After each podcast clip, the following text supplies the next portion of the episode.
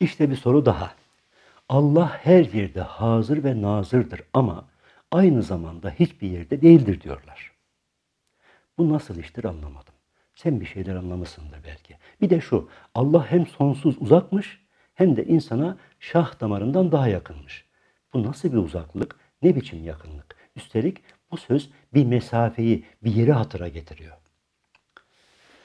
Evet, Allah isimlerinin tecellileri olan fiilleriyle her yerde hazır ve nazırdır. Yani orada bulunur ve aynı zamanda görür, bilir. Yani her yerde bulunuyor, her şeyi görüyor, biliyor. Fakat zatı kendisi mekandan münezzeh hiçbir yerde değil. Bir mekanı, yeri, konumu, sınırı yok.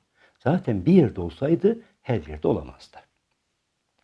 Hem her yerde olup hem de hiçbir yerde olmama meselesini şu misalle daha iyi anlayabilirsin. Güneş dünyanın her yerindedir ama aynı zamanda hiçbir yerinde değildir.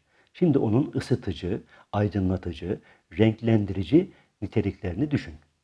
Hem her bir varlığı hem de tüm dünyayı ısıtır, aydınlatır. Rengini verir her cisme.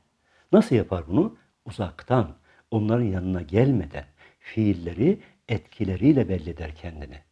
İşte bu örnekle bak konuya. Allah da isimleriyle tecelli eder, belirir, görünür, yapar, yaratır. Tesiriyle her yerdedir. Her şeyi bilir, her durum için sınırsız iradesiyle tercihler yapar. Dilediğini yaratır, böylece sonsuz kudretini gösterir. Eserlerine suretler, şekiller, biçimler verir. Canlıları besler, büyütür, yaşatır. Her yerde onun izini görürüz ama yüzünü göremeyiz. Her iz, her belirti, her nişan ondandır. Onu gösterir, onu bildirir. Kendini eserleri ve fiilleriyle tanıtıyor. Her yerde görünmemesi olmasına kanıt sayılabilir mi hiç?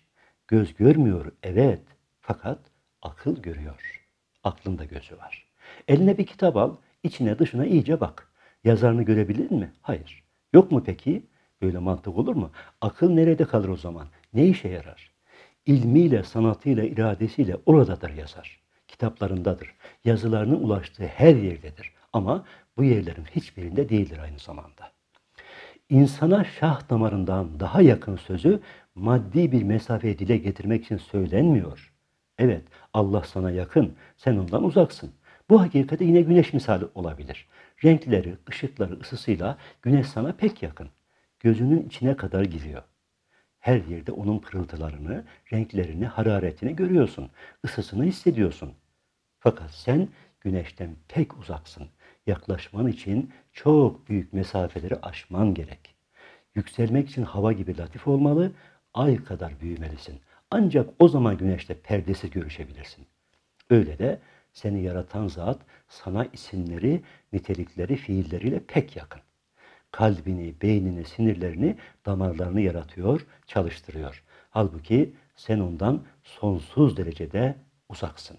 Hem kendinde hem de her yerde onun isimlerinin belirtilerini görebiliyorsun. Yaratıyor, biçimlendiriyor, nimetler veriyor. Her varlık üstünde onun tesiri var. Her eser onun bir ayeti, alameti, nişanı.